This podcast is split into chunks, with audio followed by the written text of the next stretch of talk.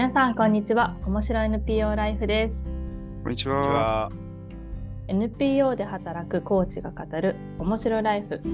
人と組織と社会葛藤と可能性の狭間で。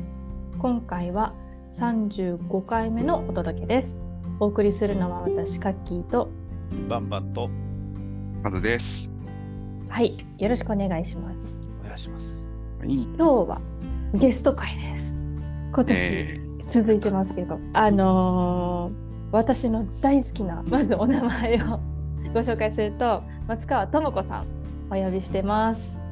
よろしくお願いします。ありがとうございます。ありがとうございます。はい、あの今ニューヨークにお住まいのともこさんは最初の出会いはママ友なんですけどもお話をしていくとどんどんあれこれはママの息じゃ止ま止まらないっていう、うん、もうともこさんの持ってる素敵なねリソースに溢れててもうこれはつながり続けていたいと思ってたらこうここまで3年ぐらいのお付き合いなんですけど、えっと、テーマ的には私たちがここのポッドキャストで掲げている、まあ、ソーシャルセクター NPO コーチ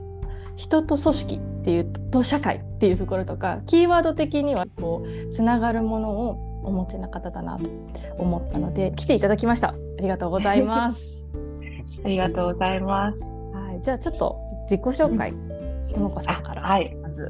よろしくお願いします。はい。えーと、改めまして松川智子と申します。えーと、今ですねじあの今の時点この収録の時点では大学院生をやっていまして、えー、人材マネジメントの、えーと、プログラムの修士課程の、まあ、2年目が今始まった状態です。で、え、ー、と、ゆいさんがね、おっしゃってた通り、ママ友で今3歳の息子と一緒に、はい、あの生活していますと。で彼はあのパートナーはですね日本人ではなくて、えー、なので家庭内でもですねあのいろいろ傾聴とかあの私が知らない前提をこう確認するみたいなことを日々やっている人間ですがもともともともとは証券会社で、えー、東京で働いていたことがあるんですけれども13年前ですかねに、えーと、人材開発の世界に、ま、シフトをしてその後、まあ、ずっと残ったという形の、えー、キャリアを歩んでいまして人にあの何の仕事してるんですか？とかあのキャリアは何ですか？みたいな質問を今されると、まあ、大人の学びのデザインをしているとかインストラクショナルデザイナーをしています。みたいな、えー、自己紹介をすることが多いです。で、まあ、今回のあの番組のタイトルにもね、コーチングってあるので、コーチングとの出会いは2019年、ニューヨークに、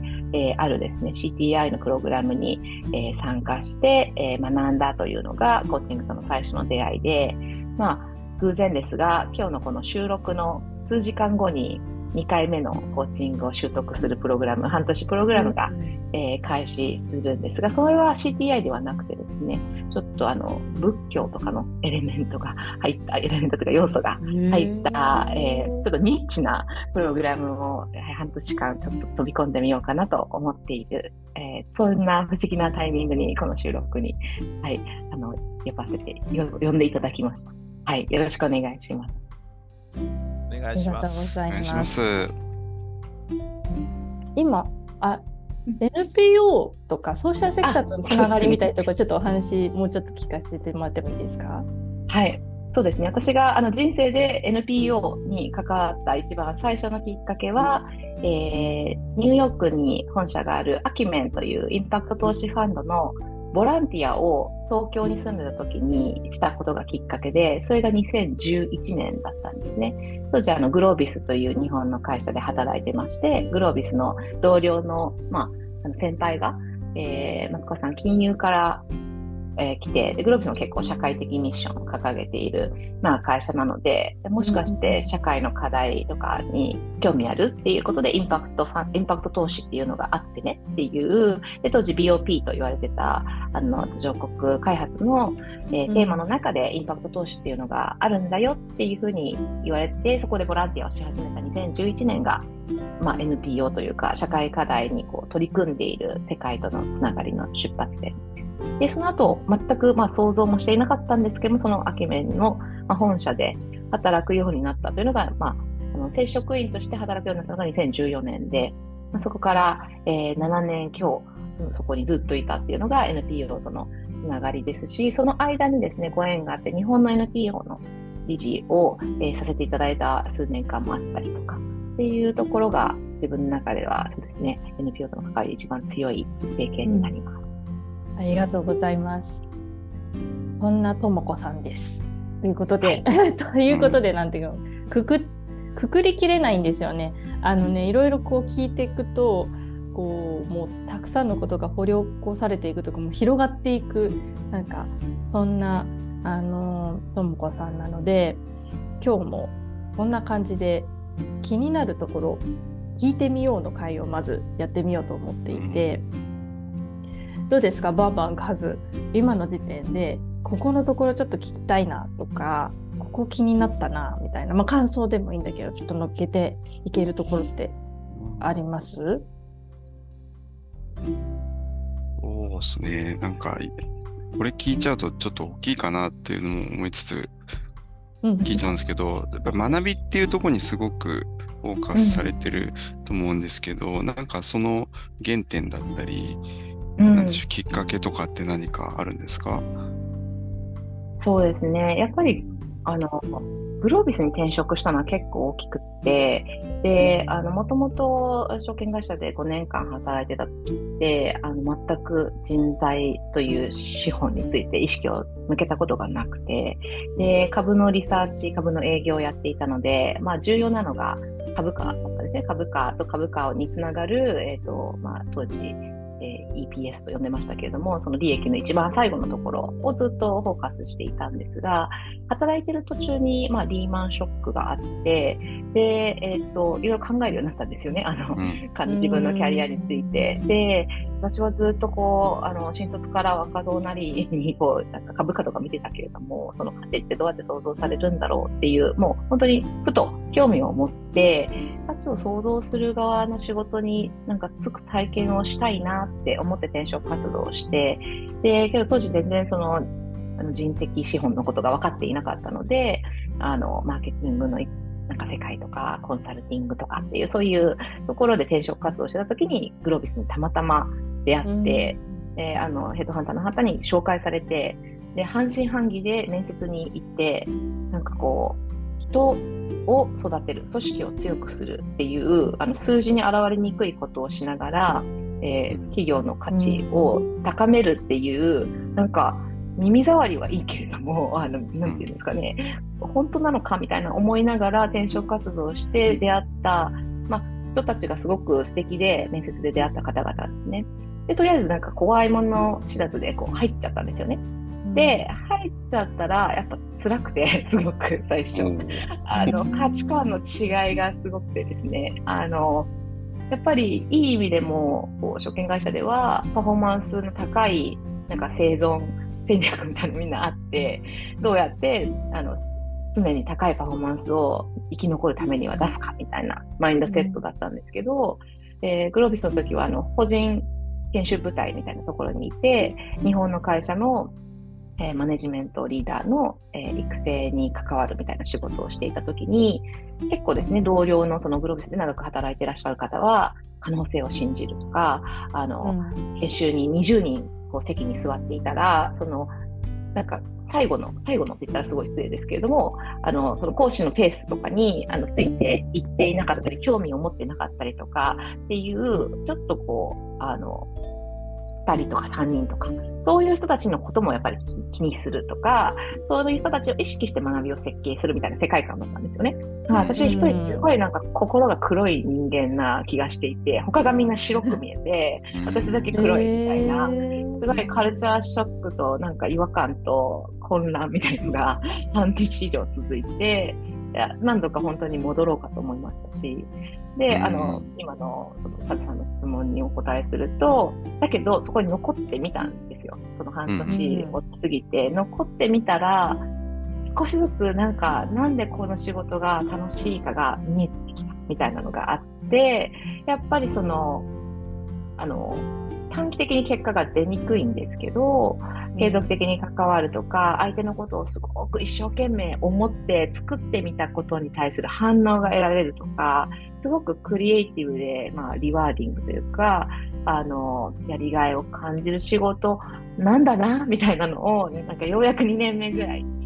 あの、感じたというのがありますね。で、かつ、そう感じたきっかけも、あの、私はグロビスのその研修作るときに、どうしてもやっぱ自分がワクワクするのを作りたいみたいなのが、どんどん2年目とかになったら出てきて、でその時に、うん、あの、グロービスの会社じゃないんですけど、ホワイトシップっていう描くワークショップをやっている会社があって、で、そのプログラムを普通に個人で、あの、もやもやしてた時とか言ってたんですよね。で、たまたまその、あの、担当している消費財の会社の人事部長さんに提案してみたんですよ。これもこの1年プログラムの次世代リーダー育成に入れてみたらどうですかねっていうのを、まあ、当事者として価値を感じてるので結構思いを込めて話をして、うん、でそれを許してくれたグロービスの上司がいて、それを応援してくれていた同じチームの先輩がいて、でそれに面白そうだねって言ってくださった人事部長さんがいたっていうのもあるんですけど、それがあの実現したんですね。あのコラボというか、グロービスとホワイトシップのコラボで、その研修に描くワークショップを入れるみたいな、そういうなんか一つの成功体験がものすごく多分大きなインパクトになって、なん。か自分で一生懸命考えて、相手のためにいいと信じて、相手にそれを信じてもらってトライトライをしてもらったことが参加者にこういう変化を生み出すんだっていう成功体験が多分すごく大きかった。えなんかそのねグロービスのだからなんでしょう文化とか、うん、ねその人にすごいなんでしょう影響を受けたとすごい変わりますよね今の話聞いてても。ビフォーアフターで言うと。そうですよね。なんか、ね、すごくありがたいなと思って、あの今の自己紹介をこう、ね、他の人にする時もグロービスに多分行ってなかったら今の自分はないんじゃないかなっていうぐらい、滞在期間も2年と短かったんですよね。短かったけれども、当時の上司とはたまにあの一時帰国途中に会ったりとかもしますし、あそこで出会った同志っていうんですかね、同僚は、あの今グロービスにいない人が大半なんですけど、すごくあの尊敬し合っている。うん、いろいろなところであの相手のことを思って仕事をしている人が多いなとは思っているのでいい結婚式だったなとは思ってます。うんでなんか今の聞いててね僕らのポッドキャストやってるとコーチングとちょっと共通する要素が今出てきた感じもしてて、うん、うん、なんかそこからなんか続いてる感じがしますね。なんかコーチングをやってるってことにもすごい通じるし、なんか研修をやるときのなんかインパクトとかも、僕もね、あの、まだ僕もそこやり始めなんですけど、なんか、今わかるって思ってちょっとににまにまして、その感じをちょっと僕も思い出しながら聞いてました。うん、うん当時はけどコーチングっていう単語はあのグロービスの中にもなくてですね、うん、私の中にも全くなくてでじ、実はあのグロービスもあとその後の私の働き方もそうですけどすごくやっぱりあのいい意味でもそのこだわるじゃないですか学びの。こういう目的に対してこういう設計でこのこれに何分やってこれをっていうの結構あのきちんと設計するパターンの研修がやっぱり多かったので、うん、あ私が2019年にそのコーチングを学ぶときに、まあ、結構私 unlearning しなければいけないことがいっぱいあってなるほどね。その、学びのデザインってなると学びのデザイナーとしてやっぱ相手を知って意図を持って設計するっていう結構 controlling なあの要素がどうしても出てきてしまって、私がコーチングを学びたかったのはその逆に振りたかったです自分を。うんその学びの学びがどうなるかわからないって結構怖いわけです編集屋さんにしては。うんであのコーチングをする時って完全に手綱は私じゃなくて相手が握らなければいけないっていうことは相当こう怖い体験。なのでそれがこうできるようになりたいって思ってコーチング学んだんですよ。で、実際学んでみて、やっぱりもう、もうま、ま、真逆だと思いましたね。そのインストラクションデザイナーに求めるスキルと、コーチングに、コーチに求められるスキルはほぼ真逆。相手を思うってことは一緒、以上みたいな。うん、確かに。うん、あすごいわかりますね。そのそういうトランジション、あ、どうぞどうぞ。うん、ま、真逆に行きたいって思ったな、なんか、何があったんですか？そうですね、少しやっぱり、あの、自分のネタ切れ感みたいなのがあって、アウトプットをずっとしている環境に行った時に、なんかこう一つの会社の中で、まあもちろん対象層は毎回違ったりとかあるんですけど、だんだん考えるパターンが似てきたなと思っていて、で、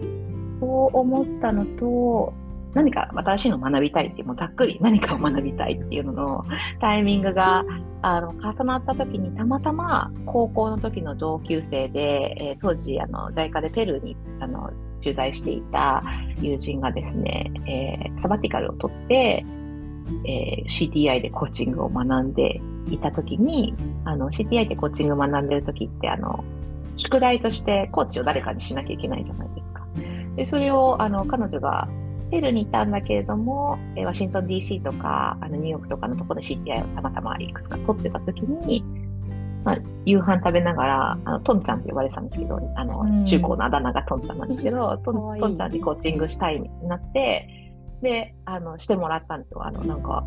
なんなんだっけな、韓国料理かなんかアジア系のご飯を食べながらコーチングしてもらって。すごい思い出せるくらいのそうそうそう、あの椅子はとか言って、なんか椅子椅子に例えられたりとかしてて、なんだこれはと思いながらあの受けてて、その時がなんか、ちょっと私知らないやり方だって思ったんですよね。知らないやり方だから、ちょっと知りたいみたいなところがありましたね。これちょっとね、ああどうぞどうぞ、3番いいよ。わかりましたね。あのー、一つその話も突っ込みつつ、でもその手前の話もちょっと聞きたいなと思っていて、はいはい、さっきのこうグロービスにいたところからですね、また、うん、そのねアメリ、アメリカのソーシャルセクターに行くっていうのも、またすごいジャンプだなっていう。あのアキュメンっていうね、組織にいらっしゃってですね、知らない方に私が代わりに説明するとですね、うん、あの、エティックはずっとね、ベンチマークし続けていた組織の一つでですね、あの、ニューヨークが本拠なんですけども、こう、主に途上国ですかね。で、えー、活動しているような社会起業家を支援したりとか、さ資金的な支援をしたりとか、あと人の支援をしたりとか、本当にこう、いろんな取り組みをこうグローバルでダイナミックにやってる組織でですね、私もエティックのこう仕事でですね、なんか次どういうことしてったらいいかなみたいなことにいろいろ悩むとですね、大体こう海外のそういう似たことやをネットサーフィンして学んで、こう、っていう時に必ず見るっていうですね、あのー、ぐらいのですね、すごく、なんでしょうね、本当にでもさっきおっしゃったように、あの、エティックっていう組織が割とこう、ななんて言うんでしょうか、こう、いいいい意味でも悪い意味でも、こう、ゆ緩いというかざっくりしてるんですけども、なんかすごくこう、きっちりと、まあ学びもそうですし、投資の枠組みも含めて、ちゃんとやってインパクトをすごい出していくみたいな、なんかそんな、すごい組織だって。そしたらニューヨークに行った時に実はだから、えー、に、秋め訪問したいですって言って、えー、紹介してもらって、実は2016年に1回お会いをし,、してたという、7年ぶりの再会なんですけど、みたいな。っていうちょっと話が長くなっちゃって、でマイクを戻してなんかこうグロービスからこう今度、ね、うんうん、あのー、まあ、うんうん、ソーシャルセクターしかも海外のっていうそのジャンプは何があったんですかっていう うん、はい。あのクッションは大学院留学があってで、まあ、そもそも大学院留学何した何でしたかっていうのは2つあのプッシュというか理由があって、まあ、一つはですね、グロービス、まあ、当時、今もそうかもしれないですけど、結構、あのやっぱ堀さんの会社っていう形で、堀さんの一声って結構大きいんですね。政策、あのいろいろ政策とか仕組みに。で、なんかコンサルタントはみんな収支持たなきゃね、みたいなのが急に あったんですよ。入社した結構直後にそれがあって、で、結構みんな、あの、グロービスの MBA とか、また国内の、あの、パートタイムの大学院に行き始めたんですね。で私もグロービスのあの MBA リアに行ったりとか行き始めたりとかあの単価で受けて本腰に入るかなとか考えたり、えー、してたんですけど、まあ、その時にあの震災が起きてであの実際多分私グロービスの大学院に行く時もなんかなんだろうな仕事でもやっているあの MBA 的なコンテンツでかつ金融で5年間株の調査をするときとかもかなりビジネスのことをやってみていて、それであのパートタイムで MBA っていうのは心の中で多分あんまりしっくりきてなかったんですよ、本当は。だけれども、社内でなんかこう、英語 MBA が初めてできるし、あ、松川さん英語 MBA 行くんですね、みたいな感じで、こう、なんか、いろいろ波があって、あの、受けて入る予定で、ってなった時に、あの、311があって、うん、結構か考えたんですよね。私、これ、私行きたいんだっけみたいに思ったっていうのが、一つと、あと似たようなタイミングでですね、これもなんかどっかの取材で記事で言ったからオープンに話しますけど、あの元彼とやり取りが再開し始めたんですよ。で、その彼は当時はカリフォルニアにいて、大学の時の先輩なんですけど、彼とやり取りをし始めて、震災もあって、なんかやっぱ自分がワクワクすることをするって大事だな。しかもなんかちょっと、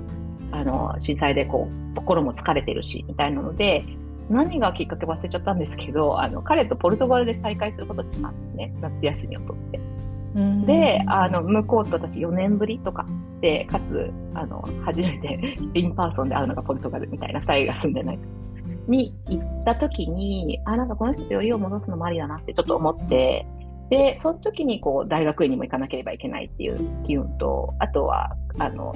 グロービスの仕事を通じて、大人ってどうやって学ぶんだろうなっていうのはもっともっと興味を湧いてたんですよね。結構やっぱり研修であの言われてきたみたいな人たちもいる案件とかもあってそうするとその人たちをどうモチベートするかってすごく研修のもうあの製品に関わるというかなので大人がどう動機づけをされると学びの道に入っていくのかってことにもそもそも興味があり大学にも行きましょうと言われでアメリカにいる彼となんか将来の可能性とかを考える上でなんか自分のあの時間とかをこれからどう投資をしたらいいかなっていう時に、あ、私は心理学の大学院に行こうみたいなことをあの当時の上司にお伝えして、とりあえず受けてみます。みたいな形でこうリサーチを始めたら心理学で探してたんだけれども、なんか教育でよりワクワクする学びを